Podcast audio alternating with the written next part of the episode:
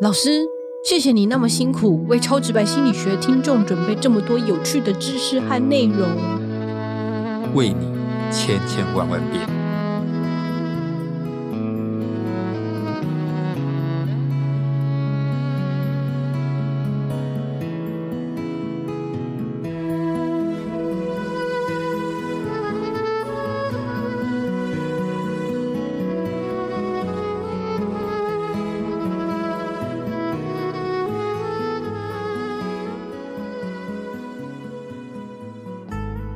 欢迎收听超直白心理学，我是小白。我是颜志荣，小白，我们之前第嗯二十五、二十六集其实曾经跟大家讲过读书的方法，对，还有怎么选书。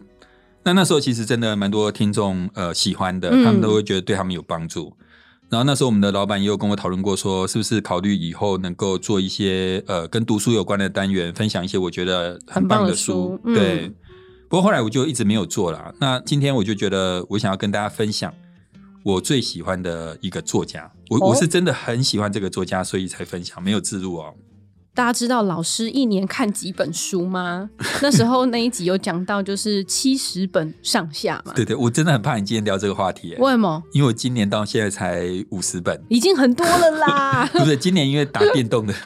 信长之野望花了我不少时间，还有确诊又花了不少时间。对，好，刚刚其实老师有提到最喜欢的一个作家，嗯，我相信可以让老师喜欢的话，那一定非常厉害。对，真的很厉害啊！他叫做卡勒德·胡塞尼，他是是我最喜欢的作家，而且没有之一。哦，那你知道卡勒德·胡塞尼这个作家吗？知道，我我不 相信。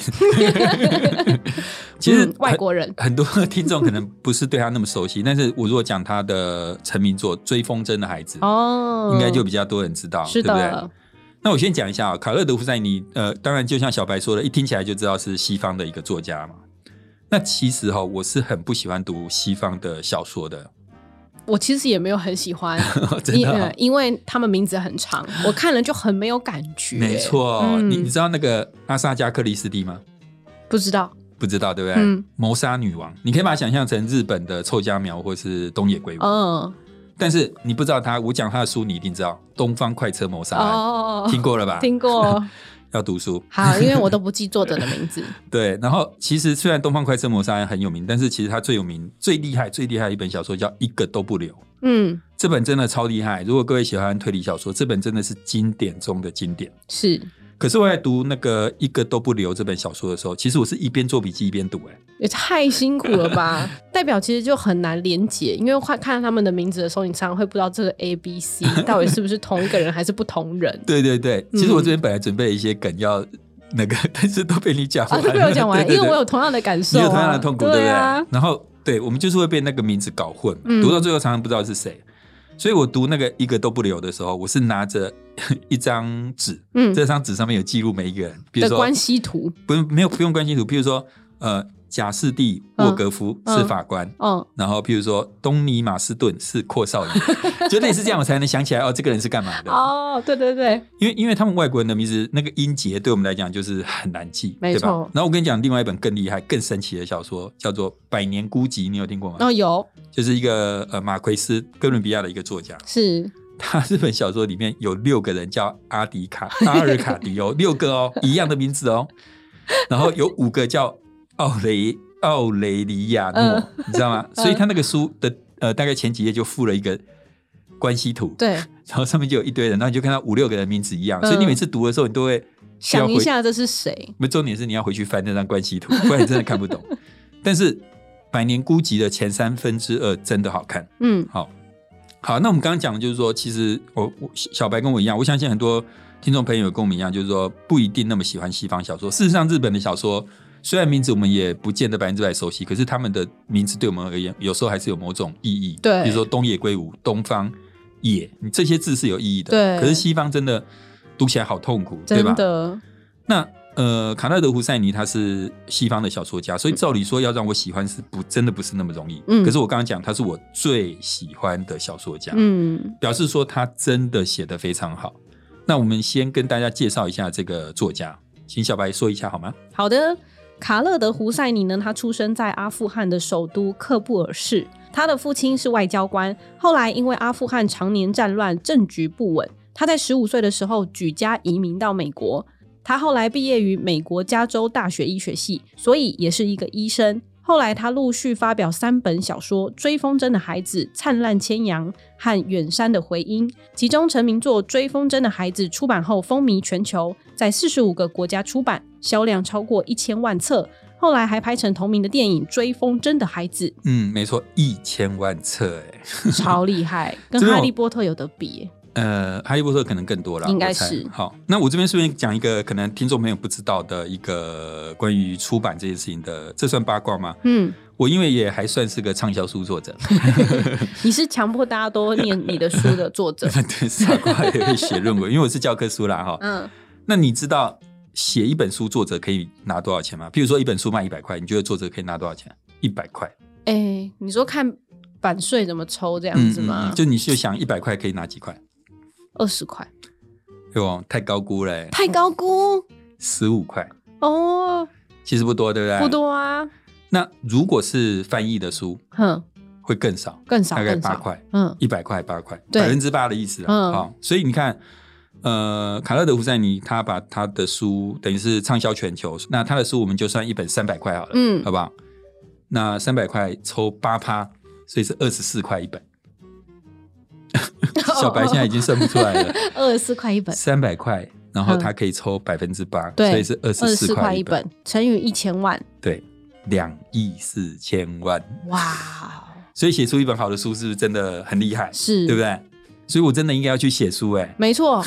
还是那个有没有人要把老师的书翻译成各国的版本，让老师可以在全世界抽八趴？可以哎、其实我的书真的可以卖到全世界。可以啊，对，跳过这一趴好了。 好，不能抽八趴，是不是？ 对，好，那老师，这个卡勒德胡塞尼的书到底是在写什么？为什么会让你觉得这么好看呢？嗯，对我我先讲一下哈，之前我刚刚就说，呃，我们那个上次讲那个读书选书，其实真的有蛮多回响。那那时候老板叫我做一些呃介绍书的单元嘛，对，其实我一开始很排斥、欸，为什么？因为你在 p a c k e t 上把书的内容讲给听众听，很像 YouTube 上在做那种电影二创。可是其实蛮多 podcast 有有这样子做，对对对，没有关系。嗯但是呃，这个很像那种五分钟看完《复仇者联盟》嗯，三分钟看完《捍卫战士》， 我对不嗯知对道。大家好，我是谷小白。一定要暗示成这样子啊。 就是我觉得你在过度的介绍书的内容，真的很像这种所谓的恶创嘛，哈。那我以电影来讲，其实我不是很喜欢，因为人家花了几千万美金拍的东西，你三分钟把它讲完，哎对啊爆雷。然后我觉得对原创者不太公平，是，而且我也觉得剥夺了大家呃看电影的乐趣。嗯其实书也是一样，我刚刚讲说，我们老板一开始叫我做，我那时候就跟老板讲说，其实我觉得我不想要帮听众读书，嗯因为我觉得会剥夺了听众读书的一个乐趣。可是听众没有时间读 书，like 小 白，所以喜欢听老师说书。所以你知道吗？《追风筝的孩子》里面有一句最有名的话，就是我们刚刚开场的那句“为你千千万万遍”嗯，请问小白，你没有读过《追风筝的孩子》吧？ 我有，你真的有？我是真的 有，哇，啊哦连电影我也看完了。呃，是是是，嗯好，那我哎就不毕要。竟小白还是个文青， 是是 是，我本来预设他没有读哎、不要这样。小白啊那以前还是念很多书的，各位听众，当你听到“为你千千万万遍”的时候，嗯，你心中有什么感受？如果你没读过书，其实你当然会觉得这句话有一点意思，可是你没有办法真的深刻的感受，呃，这句话当时所带来的一种一种可就能，你没有画面啦。对你没有画面。对其实其实你如果读过这那个那个书的话，你这时候脑海会浮现一个质朴的少年的身影，嗯，你会浮现两个小男孩之间的友情，对，然后你心里头会有一种暖暖的感觉，是，然后感性一点的话，搞不好会泛泪。嗯， 对不对嗯？你你吗？我还好。但是，总之我，我刚刚在讲，就是说，我觉得，当然我知道有很多 p a c k a g e 在介绍一些书，我也觉得这些节目也不错，然后我也知道很多人喜欢听，这个都没关系。可是，我真的建议听众不要把它当做读书的方式，就好像嗯我听你十分钟的 p a c k a g e 我就读过这本书了。是啊其实这个真的非常可惜。嗯那以后超直白心理学大家就不要听了、就听小白的 summary 就好了。可对吧以啊。 每一集就是小 白的 summary 时间， 那你就知道你会错过很多东西，对对吧？好，好，那回到刚刚小白讲的，就是说，到底卡勒德胡塞尼的书是哪里好看？为什么我说他是我最喜欢的作家？嗯，比如说讲到阿富汗，小白讲到阿富汗，你会想到什么？讲到那个恐怖攻击，没错嘛，嗯战乱、战对争、恐怖攻击，对不对？可是卡拉卢塞尼他是十五岁的时候离开阿富汗，对因为战争嘛。对，但是我们很少想到，在那之前，在战争之前，阿富汗其实是一个很淳朴、很和平、很美好的地方，嗯那里的人充满着希望。嗯，但是你看，我刚刚一问小白，我相信很多听众听到阿富汗，你就会想到战乱、恐怖攻击，就有个标签啦，对。可是嗯你很少去想到那个曾经美好淳朴的部分。对，我觉得其实卡勒德胡塞尼的书就是很能够写到这个我们忽略的部分，就是哦，原来阿富汗曾经这么的美好，嗯然后你会带来很深刻的感受。那为什么叫追风筝的孩子？是因为放风筝是阿富汗首都。好、啊，来，小白，你说你读过书，来，你来讲。哎、可是那是我以前很久以前 读的、欸，对啊，我我我知道，其实我书读了，我也 会忘。对我对开玩啊笑。，放风筝是阿富汗呃首都喀布尔很重要的一个活动。嗯那在他们放风筝或是斗风筝的那一天，不管是大人小孩，不管是有钱人穷人，大家都涌上街头放风筝，真的是很重要的活动。可是重点不只是放风筝，重点在于呃斗风筝，嗯，就是把别人的风筝打下来，然后你就要去追那个打下来的风筝，当做战利品，所以叫做追风筝的孩子。嗯那当然，它的重点并不是这个放风筝比赛，而是至少我们可以从这个比赛看到那时候的阿富汗人过得很快乐，对，很淳朴、很简单、很和平的生活，不像我们现在印象中的阿富汗就是呃恐怖攻击、